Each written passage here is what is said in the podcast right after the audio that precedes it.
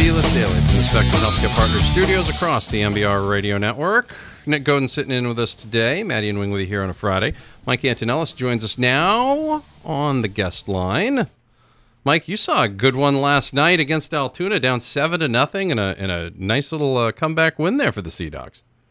Yeah, it was great. Uh, they scored all their runs, all twelve. They had thirteen hits in the last four innings, and it really started with the bottom of the order. They got all the rallies started, uh, consecutive innings when they began their rally in the seventh and eighth. They had three straight singles, and it all came from the lower part of the order, and they got some weird breaks last night in that game, and uh, it was fun to watch, and, and it just shows this club is a little bit different. They've made some changes, and uh, they really battle in these games, and uh, you know, they never gave up last night, and they earned that win. That's uh, that's fantastic. It's uh, uh, you guys have had uh, quite a quite a bit of weather stuff this week. You had a, a suspended game with Reading. Like, how many people were in were in uh, for that game? By the way, for for the Reading game, like Wing and I were trying to guess the attendance on that one. Like, I wasn't sure like how that one was. The game you had on Wednesday, where you had the suspended game and then you had the regular yeah. game. Yeah. So uh, this is a little strange. The suspended game was game two of doubleheader that we were the home team from. That was the game they shifted from the series we lost with those guys. So the attendance for game one on the fifteenth was actually seven thousand. That was the paid attendance. But when we resumed everything on uh, Wednesday, uh, that attendance I'm talking about was Tuesday. Uh, Wednesday, we had a delay before we started that suspended game, and there was a lot of kids there for eleven forty-five. But by the time we started and got into game two, uh, those kids can't stay that long. So um, they announced, I believe, let's see, I got my scorebook out, um, almost seven thousand paid, but there was not many of that in the ballpark uh, when we got later in the day. Trevor Kelly did something that had not been done in a very long time last night. Yeah. Yeah, he hit. It was, uh, yeah, it was funny. You know, we ran out of pitchers. We only had one position player, and, um, you know, it really worked out because You, you certainly could have questioned, you know, I know people will question, well, why did they let him hit with uh, a position player left, but we didn't have any arms left. So, I mean, you could take the gamble and let somebody hit with the game. The game was tied at that point. You let someone hit and then, you know, maybe throw a position player. But I think they made the right decision. And, uh, you know, had L two, had the Sea Dogs not taken the lead, they would have just probably used the position player in the eleventh. But I was joking with him after the game that he was arguing. It would have been funny if he got thrown out for arguing, and then the Sea Dogs would have had to use a position player in that bottom of the tenth. That could have happened. That could have happened. Mike yep. Antonellis uh, from the Portland Sea Dogs, Portland Sea Dogs Radio Network. Mike, I'm a little nervous about uh, Major. They came out with the uh, top one hundred minor league baseball players, a list, and with Groom now being hurt, uh, Sam Travis, I think, might have been on there. That's it. That's yeah. not good. Yeah, I mean, I, I do think there's there's ups and downs. Um, I think it's more of a down if the big league team didn't have a lot of young guys, and I think that that's, you know, first and foremost. I, I think they've graduated some of those guys that were top hundreds. I mean, you look at uh, Benintendi, Mookie, Devers, Xander might have been. I don't even think Jackie was a top one hundred, believe it or not, but. Um, I, I think that's the good part if you want to take a half-full approach, is that their core really is young up there. So that that's a good thing. It helps you replenish through the draft. And um, But, you know, I, I certainly understand that. I think in the pitching end, you'd like to see more up there. And uh, there's teams that are young in the big leagues, though, that do have some of those players in the hundreds. Um, you've, you've heard me preach this many times, but the Yankees are they're in a good swing right now with what they're doing. And uh, Justice Sheffield, I think, is going to pitch on the twenty-third. Um Chance Adams is another, uh, I think, top one hundred guy. But, you know, we'll see what happens uh, this draft. I think the, the Red Sox, you know, you're going to have some of these younger guys are going to you're going to get older quick, and then you want to see that uh, draft get replenish some of the guys you've lost. So you're thinking that the, if they re-sign these young guys, that we'll be able to replenish before we need these guys for coming back up? Yeah, I mean, I think it's an issue if you're not young in the big leagues. I mean, if you look at that core, you know, Vazquez, Bogaerts, Devers, Benintendi, Mookie, Jackie, uh, that's pretty young. Uh, even some of the, your your pitchers with Barnes, you know, Brian Johnson, Bobby Poyner, Eduardo Rodriguez, those are young guys.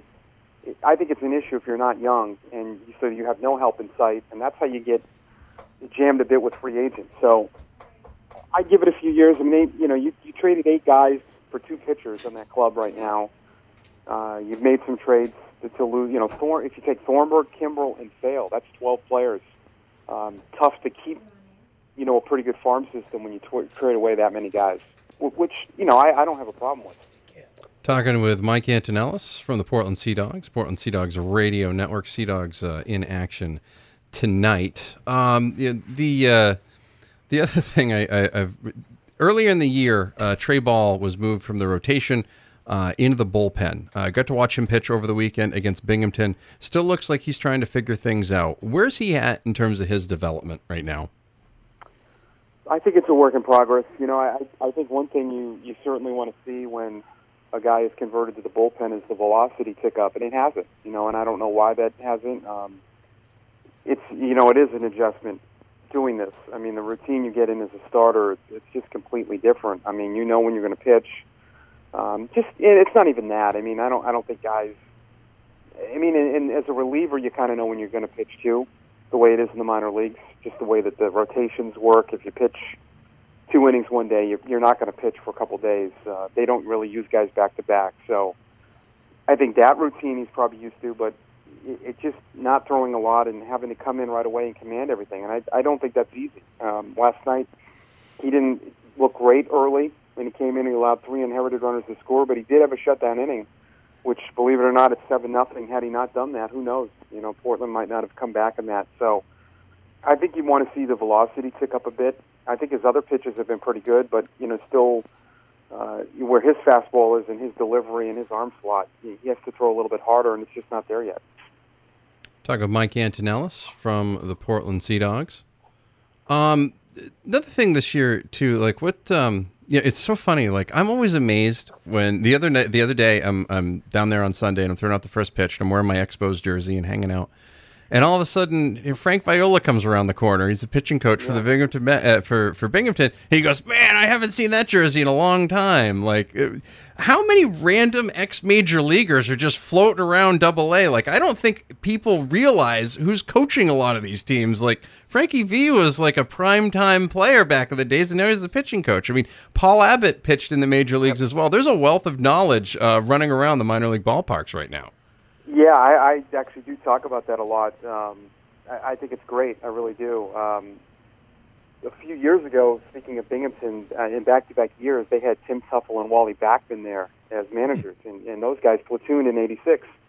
And, uh, you know, you go down that, that uh, wormhole of uh, what happened in eighty-six, you know.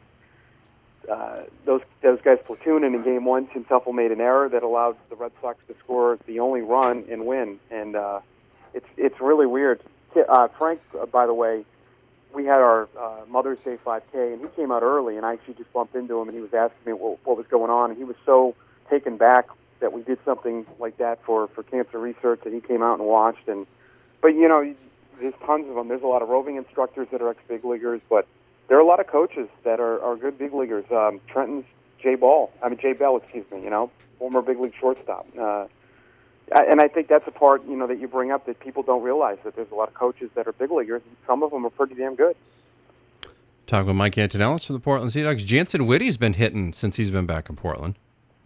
Yeah, so, uh, you know, they've added three guys here that just, um, they're just, I, I just did the numbers. They're hitting four thirty-seven between Chad De La Guerra and Jansen Witte, who were in Pawtucket, and they, they were struggling up there. Witte was more hurt and wasn't playing.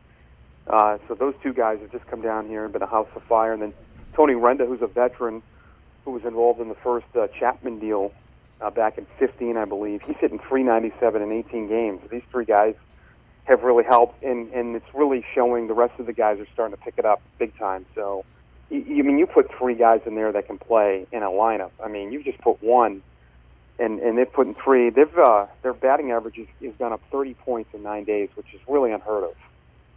That's pretty crazy. That's uh, it is. That's pretty yeah. wild. Thirty points. I, you you talk to a lot of guys. There are a lot of guys rolling around the booth, scouts, all sorts of people. Um, I've been to I've been to Hadlock Field now three or four times this year, and every time it just so happens that it's Binghamton and Tebow's been there. But a strange thing has happened in, in the Tim Tebow thing. He's actually hitting, like, and he actually over the weekend at one point was hitting over two sixty, which, yeah. you know, there are a lot of guys that, that wash out at Double A because they can't get over like two twenty, two thirty, get over the Mendoza line. Like, what's the talk with him around the league? Like, it, he's actually doing okay. I mean, really, you know what I mean? Yeah. That's that's yeah. for for where he came from and what he is. That's pretty impressive. I agree. I still think what Michael Jordan did was, too. I mean, I know he's, mm-hmm. you know, he's considered a failure, but, I mean, come on. The guy, he didn't play till, I think, Little League, and I mean, he's hitting, he was getting hits in Double A. I mean, in Double A at the time, you know, you had guys that didn't leave. Uh, I'm not saying it was harder then, but, um, yeah, I think it's great. I mean, he, I know he's older, but it has nothing to do with it. I mean, it's still reps. I mean, he hasn't played at this level ever. This is a huge separator, and he's such a competitor, and he's a good athlete. And I never knew he was a good baseball player, but he, I mean, he's not a great outfielder yet, but a lot of guys that haven't played a lot of outfield professionally aren't. And um, I think it's great. You know, I know there's a lot of, you know, the big talk now is whether his impact is helping attendance, which I, I just don't even get into. I think that's, I mean, who, does it really matter? I mean, I think people are going. Um, It might not be the same as the South Atlantic League, but, you know, I think the fans in Portland really liked it. They, uh, I, I noticed a huge cheer when he came up, and I mean, he's got four home runs. Um, he is striking out a lot, but, you know, there are a lot of guys that do here, so it's it's a good story. I mean, there's a lot of people, I think, more, if you went and uh, did percentage, more people wanted to fail, and, you know, that's how it is it's going to be, I guess, with him. But, um, yeah, he's a terrific guy. He's done two press conferences at our place, and he's uh, yeah, it's a good story. I think it's good for, for the for the league. It's good for baseball. It brings a lot of attention. It's a sad commentary, isn't it? That uh, I, I mean, the, the guy's a quality guy. Everything that you read yeah. ev- from everybody, and people want him to fail. And some of the biggest jerks I've you've ever seen in your life, people they're they're all excited about him and cheering him on, and it's crazy. Yeah, I I, I know. I scratch my head with these things and. He, you know, maybe they think he's it's not real, but it is. I mean, I've just seen him interact. I mean, he does some really amazing things for charity. And, um, yeah, I don't really think he's taking a spot from everyone. I mean, people who say that, I mean, there are guys that are filler guys everywhere, and, and there are guys that get drafted based on some favors and all that. That happens. Everybody knows that. Um, and I really do think, you know, psychologically, I think it's good what the Mets are doing. I'm not saying that they don't think he can play, but that, that has to really motivate guys, and I think he's just a good mentor to have around. And seeing him grinding and riding buses when he doesn't need to do it, you know, I think it's going to help his teammates. And, and they're playing better, too, and I'm not surprised. I bet he's been a pretty good influence on a lot of those players. Mike Antonellis is the voice of the Portland Sea Dogs. He joined us today while they're on the road. Mike, thank you very much. Anytime, guys. Appreciate it. We'll talk to you soon, man. Thank you very much. Yep, sounds good. Thank you. That's Mike Antonellis from the Portland Sea Dogs here on the B-List Daily from the Spectrum Healthcare Partners Studios across the N B R Radio Network.